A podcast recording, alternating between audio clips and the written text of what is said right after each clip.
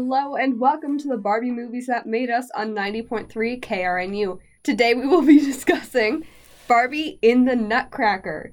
The first official Barbie movie. Not including Toy Story 2. which will which we will be discussing throughout this episode.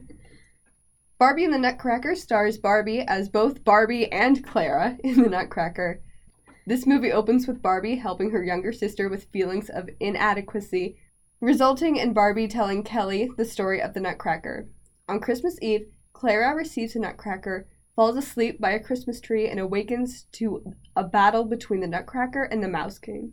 Clara is shrunk and joins the Nutcracker in his search for the Sugar Plum Fairy in the hopes that she will be able to right the wrongs of Parthenia. Parthenia? That's the name of the land they're in. What? Yeah. I just watched. th- I just rewatched this, um, like an hour ago, and I did not notice that one time.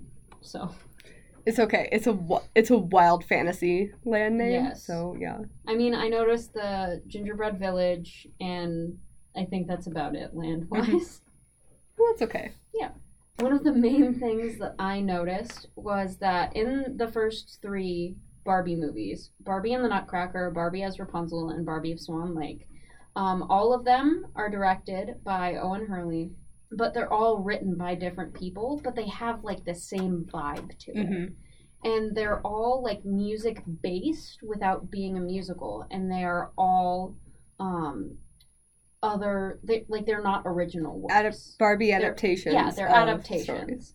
of like The Nutcracker, Swan Lake, and Rapunzel. the Nutcracker, Swan Lake, and Rapunzel, like the the ballets, and then like the story of Rapunzel, and even like Princess and the Pauper is a Mark Twain like Mhm.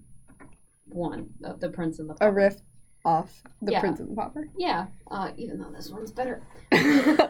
Objectively, it's better. Yes, and also, um, I believe we talked about this earlier. Swan Lake is like this as well, where it's also like told by Barbie to her sister Kelly, and all the first three of them are all like that. I don't remember Princess and the Pauper having that. I don't Um, think so. I don't think it did. And I also noticed that each Barbie movie, at least that I can think of off the top of my head, has an iconic, important piece of jewelry to it.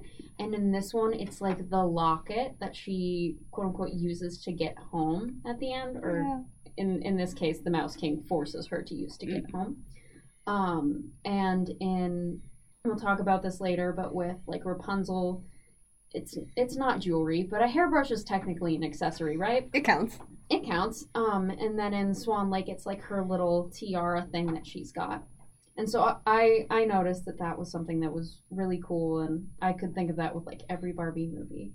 Um, something else that I took note of when I was rewatching it was that there are, there are obviously characters that reappear in Yeah. every Barbie movie, right? Oh yeah.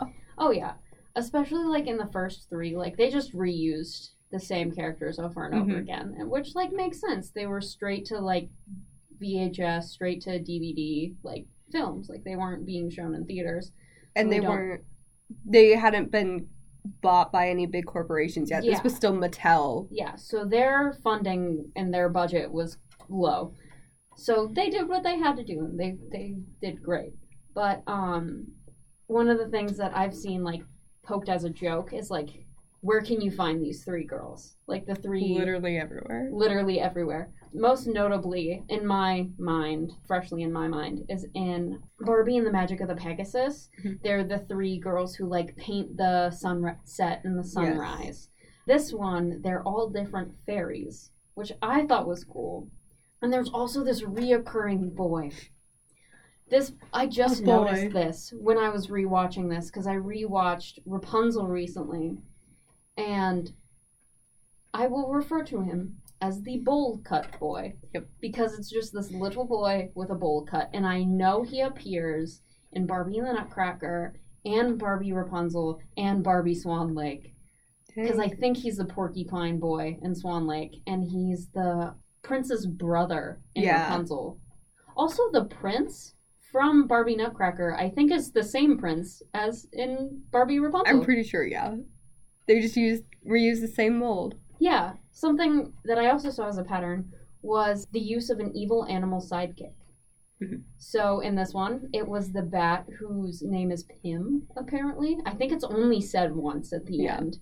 Um, but there's the bat, and then also we'll be talking about like the, the first three a lot because they they intertwine a lot. And so in Rapunzel, it's the Gothel's ferret. I, I think it's a ferret. I'm going to assume. I'm gonna guess a ferret. Otto, and then in Swan Lake, technically, they're both b- both Rothbart and his daughter, whose name I cannot remember, are like the animal evil sidekick because they both turn into animals. Mm-hmm. But I would like to say that Rothbart's daughter is the evil animal sidekick. What? Okay. That's it counts. It counts. counts. So I just thought like those were some that were really cool and that um, reappear and not only just like the first three Barbie movies that are all directed by Owen Hurley, but even in like later ones. I honestly, I rewatched this movie today and I fully forgot about Pim because in my mind there is only one bat evil sidekick and it's the bat from Anastasia. Yes, So, fully forgot Pim existed. So sorry. He was fine, but 100% agree you. with Thank you. everything you, just said. I also forgot about him Mhm. because the only bad bat in in my eyes is Bartok from Bartok? Anastasia. he's I'm got a name? Yeah, he Probably. has his own spin-off movie apparently. I've never I seen that it, but apparently it's really good. Speaking of really good, this movie was not received well by critics, but it's received well by me, so that's what's important. Same. this movie has a 20% critic score on Rotten Tomatoes, which is criminal, and a 59% audience rating, which is too low.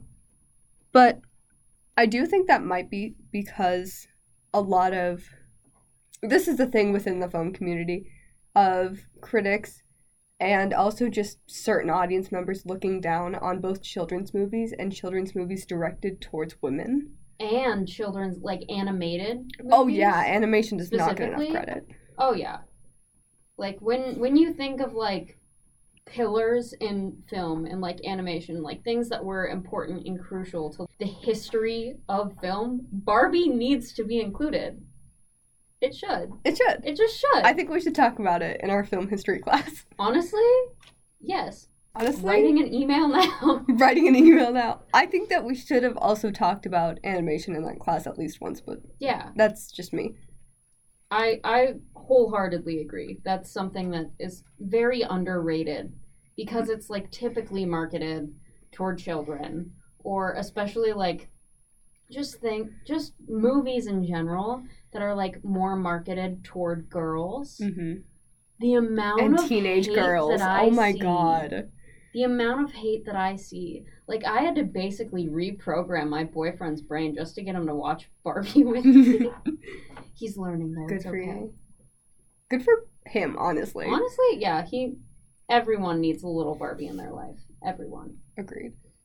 But um the commercial reception of Barbie and the Nutcracker, it sold over I think it's a 3.5 million units on video and DVD. Oh, yeah. And that's pretty good considering it went straight to VHS um and then was later released on DVD.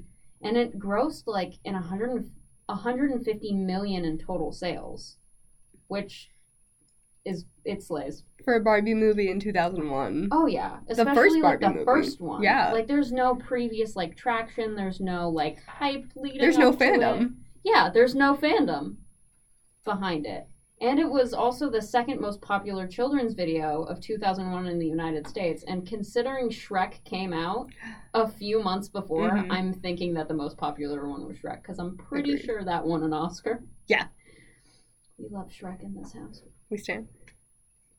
But speaking of animations, I wanted to touch on Barbie and the Nutcracker is Mattel's computer animation in 2001. So set your expectations low. This isn't Into the Spider Verse. This isn't Yeah, pinnacle. this was Of animation. 2001. Yeah. We didn't have the technology, And but it is still budget, too. yeah. but it's still gorgeous. And the background specifically, I found myself pausing and looking at the. You could like almost see the brushstrokes of this painted background scene, Yes. which did not go with the foreground style of animation, but it was still beautiful. Yeah. And I was okay with it because this is a fairy tale story. And it felt like I had a Nutcracker storybook when I was growing up. hmm So it felt just like that coming to life, which is very Yeah. cool. I I agree, and I think that that's partly because of Mattel um, and like the CGI producer at Mainframe who like produced it, um, and a co-producer on the film. Apparently, Mattel wanted a very soft and stylized look for Barbie, so they wanted like that pale pastel, dreamy painted look for it. And they didn't want the character to appear or move like a doll as she had in her brief appearance in Toy Story 2. Because Barbie in Toy Story 2 and Barbie in a Nutcracker are like two different Barbies. A hundred percent. Yeah. Barbie in Toy Story 2 is more like Barbie Life in the Dream House. Yes. Life in the Dreamhouse Barbie, and this Barbie is honestly a great older sister. Yes.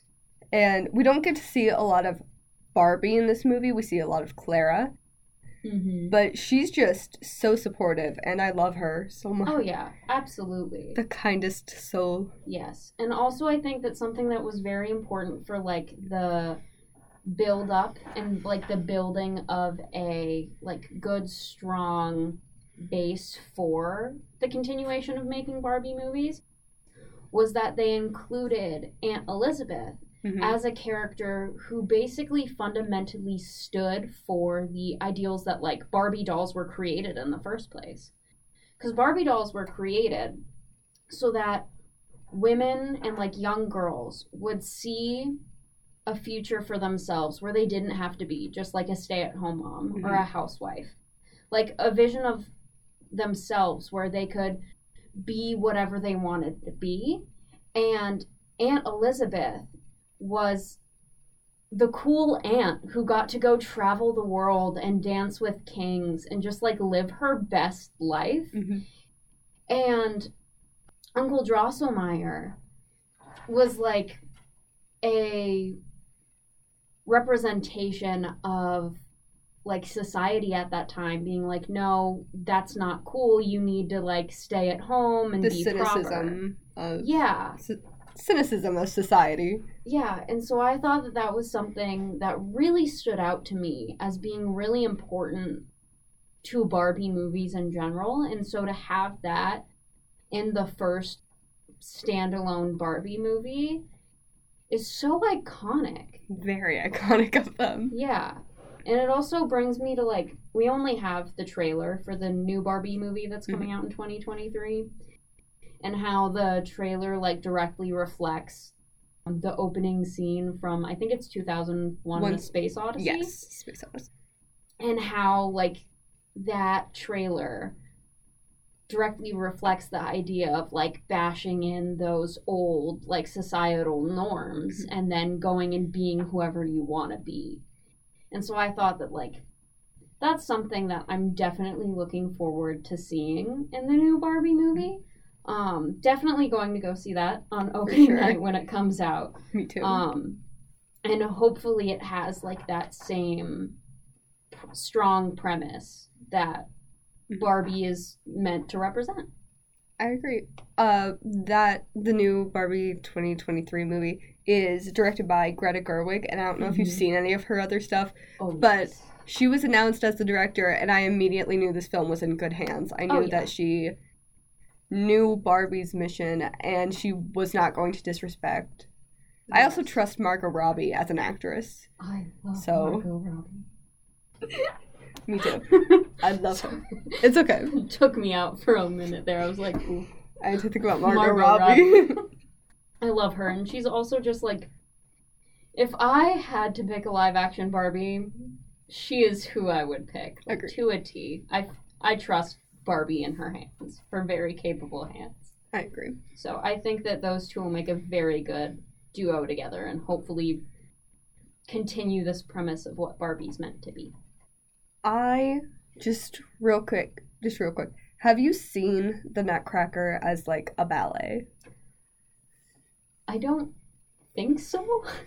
That's I mean, okay. I might have like when I was a kid, my grandma used to like bring me to the ballet a lot, but I don't remember. Mhm. Um, but I know the premise of it. Like I've seen a bunch of different like reiterations of it, even just like in snippets and like other movies. It's something that's brought up a lot. It's probably like one of the most like well known um ballets, just like in that and Swan Lake are like the one of the Mhm. most quote unquote well known, and I mean well known as in like people who don't like actively follow ballet, such as myself, yeah. um, know of them, even if they don't like know the premise, and usually they do know the premise. Yeah. So, and they're also like one of the most retold ones. Mm. So it would make sense why they would pick that to do as a as a Barbie film. I have seen the Nutcracker multiple times as a ballet. I love it, and I think one of my favorite ways that Barbie and the Nutcracker deviates from the original Nutcracker Nutcracker story is having Clara be the Sugar Plum Fairy. Yes, I really liked that. I really like that too. I think I also like her as like a clever person to be like, "Ayo, Nutcracker, so you're Prince Eric. Let's talk about this." Right. And having that not be a huge thing, she figures it out pretty quickly. And at the very mm-hmm. end, there's this huge reveal that she's the Sugar Plum Fairy, and I think that's neat. Exciting. I was a little dumb and didn't know that. Well, also, I forgot about it too until I was rewatching it, and then I was like, oh, oh yeah, that makes sense. Um, but can we also talk about the ending for a second? Yes, let's. When I was rewatching this today, I like when when the the mouse king like took her necklace and like opened it and made her like vanish away and then she wakes back up on her couch and she's like where is my nutcracker like what just happened this was real yeah. And everyone in her life is like oh my god she's crazy and then her You're aunt dreaming, walks yeah. in with prince eric Yes. and says his name is Eric. I'm pretty sure this is the same Eric. And I was doing some research on this because, like, while I was waiting, and I was just trying to figure out, like, what, what, what was this? What happened? And I saw someone say, and I'm, I'm quoting this from the comments of a TikTok. Heck yeah. Um, and it says, In the beginning, when the aunt is talking about dancing with the king, I believe it was Eric's father, and that's how the aunt was connected to the other realm. And how the aunt knew Eric when she brought him into the house because she had met him before, and that the aunt probably knew all along that Clara was the sugar plum princess, and she was basically the mastermind of this whole I- event. I love that. I need more. I need more Aunt Elizabeth in this film. That's Mhm. my main qualm with it is that I would like Aunt Elizabeth more in this film. If she could like go on the cool adventure with her, that would be great because I feel like that's because Claire is like an orphan, right? Yeah. So her Aunt Elizabeth is like her main like maternal figure, I assume. So I feel like that would just be like a really cool moment to have. But I also like the her finding things out on her own. I like that. I do think that it would have been cool if Aunt Elizabeth had been with them in the realm instead of like the major, or Mhm. if she had been like, well, actually, over here is the gingerbread village, or if she just somehow knew all of this stuff, and you could, older people could connect the like, oh, she, the the king she was dancing with is yeah. all of these like one-off lines that you see a lot in animated movies of like oh Mhm. adults are gonna pick up on this or adults are gonna know this bigger story but yeah. the kids are gonna be like it's a pretty princess which even i'm like it's a pretty princess so Same. Um, one of the things though that it also um, reminded me of, like as we were talking about it just now, is that I don't know if it's like this in the original ballet, but this version of Barbie and the Nutcracker, where um, she shrinks down like it's Alice in Wonderland. She has this accessory that she has to use to get back home, like in Wizard of Oz. It was quote unquote all a dream, but also not a dream.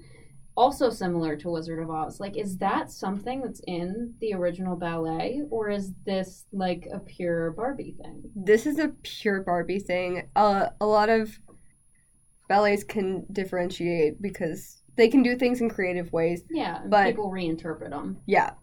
But in the original ballet, because finding scales, sets that are to scale is not fun, everyone just sort of becomes the same size. Oh. Uh, so like the nutcracker grows and you you don't see that on stage because But like you assume. but you can be like, oh, the nutcracker's in her hand, and now there's a man dressed as the nutcracker right there. Well, Yeah. It's like the same thing. it's like the same thing. She's not shrunken with a magic scepter, and magic isn't a big component. It is all a dream in the end. Okay. So I'm sorry. As, as, well, like in this one, it's not necessarily all a dream in the end, like it Mhm. was, I'm pretty sure, in Wizard of Oz. Um, because in this one, she wakes up and then her aunt brings in Prince Oh, Eric, yeah. and then they dance at the end. The magic was real. So, like, how did he get there? That's what I want to I know. really want to know what was going on with How Eric. If he she just found a boy, how did he grow? How did he grow into human size That's instead of. Tiny Nutcracker man size? And also, when we finish the Nutcracker section, we pan down and see a snow globe with them dancing yeah. in Parth in presumably Parthenia and Mhm. the Magic and Land. it's like on the Christmas tree, isn't Yeah. it? Yeah. So, are these plot holes? Are these plot holes? Are we uncovering plot holes on our Barbie podcast? Barbie secrets on our podcast? Listen in next week to, to see if we find more. See if we find more. I do want to talk about the music in this because uh, the Nutcracker is a ballet, so music is very important in Yes. like you don't talk in ballets. It's just music and dancing, which is Yeah. very fun for me. But uh, music is so important in the original Nutcracker story, and they use Tchaikovsky's original score.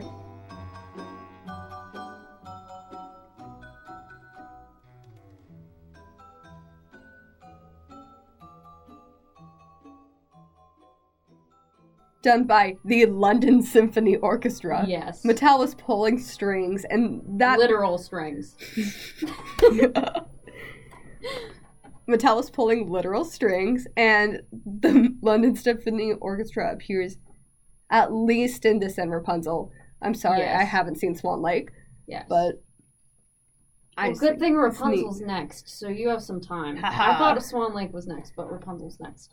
Um, but t- like bringing it back to the music, something that I noticed, like parts that I don't, I'm not 100% sure were the original Nutcracker score. Like just not like dance scenes or just like in between scenes.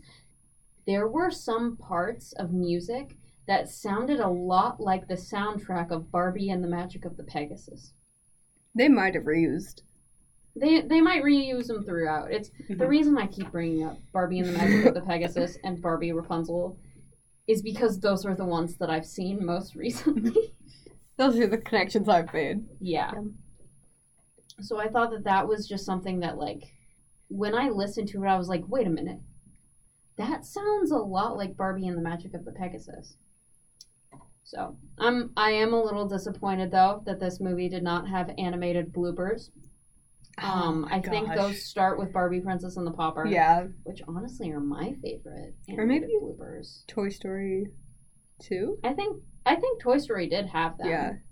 But I know that Barbie does too. Yeah. But like the Barbie ones don't start until Princess and the Pauper. The Princess and the Pauper one is one of the most iconic. yes, that and I also like the Magic of the Pegasus animated bloopers. Mm-hmm.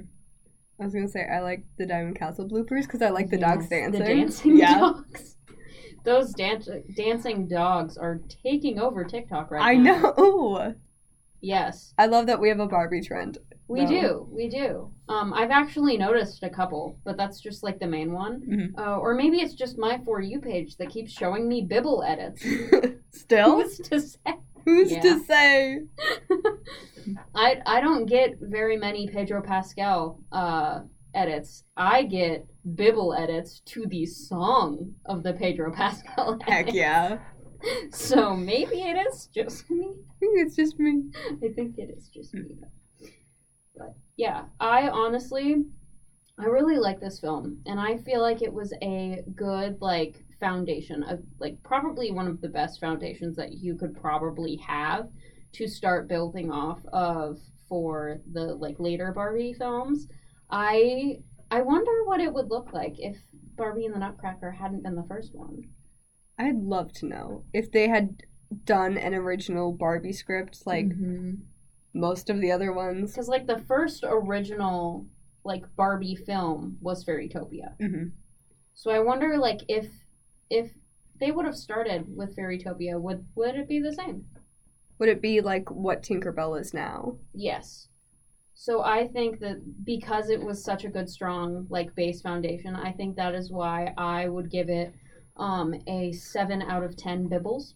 A seven out of ten. Bibbles. 7 out of 10 bibbles just So- because it's such a good foundation and it's Mhm. also just like a it's a very iconic start and it leads to a lot of really also good movies. So I would. I will give this a six out of ten Bibbles, just because it's not my favorite, and my eyes did hurt a little bit sometimes watching the animation. right on. Right on. But I think I agree with you. I think it's a great foundation and you got you got to respect the elders. You Oh, have to respect where you came from in order to appreciate where you're going. Yes. I I agree, and I I would have rated mine six out of ten bibbles as well. Uh, I gave mine an extra point for Tim Curry. Oh, So, we didn't talk about Tim Curry at oh all. my god, we didn't. so here we're talking about Tim Curry. He's fantastic. Like Tim Curry's voice acting and his voice is so specific. Yes. It's he never misses and it's always incredible and him It's as a villain in this is so good. music to my ears. It's gorgeous. Yes, yes. I think that like he totally stole the show and like pulled off being the Mouse King. Agreed. Yes. I'll, you know what? I'll add a plus one to my score because of Tim Curry. So we have an average of Seven seven, out of of ten 10. bibbles, or a total of fourteen out of twenty bibbles Oh, from combined both of us. Combined both. Yes. All right. Well, thank you for joining us on the Barbie movies that made us on 90.3 KRNU. Next week, we will be watching. Barbie as Rapunzel. See you then.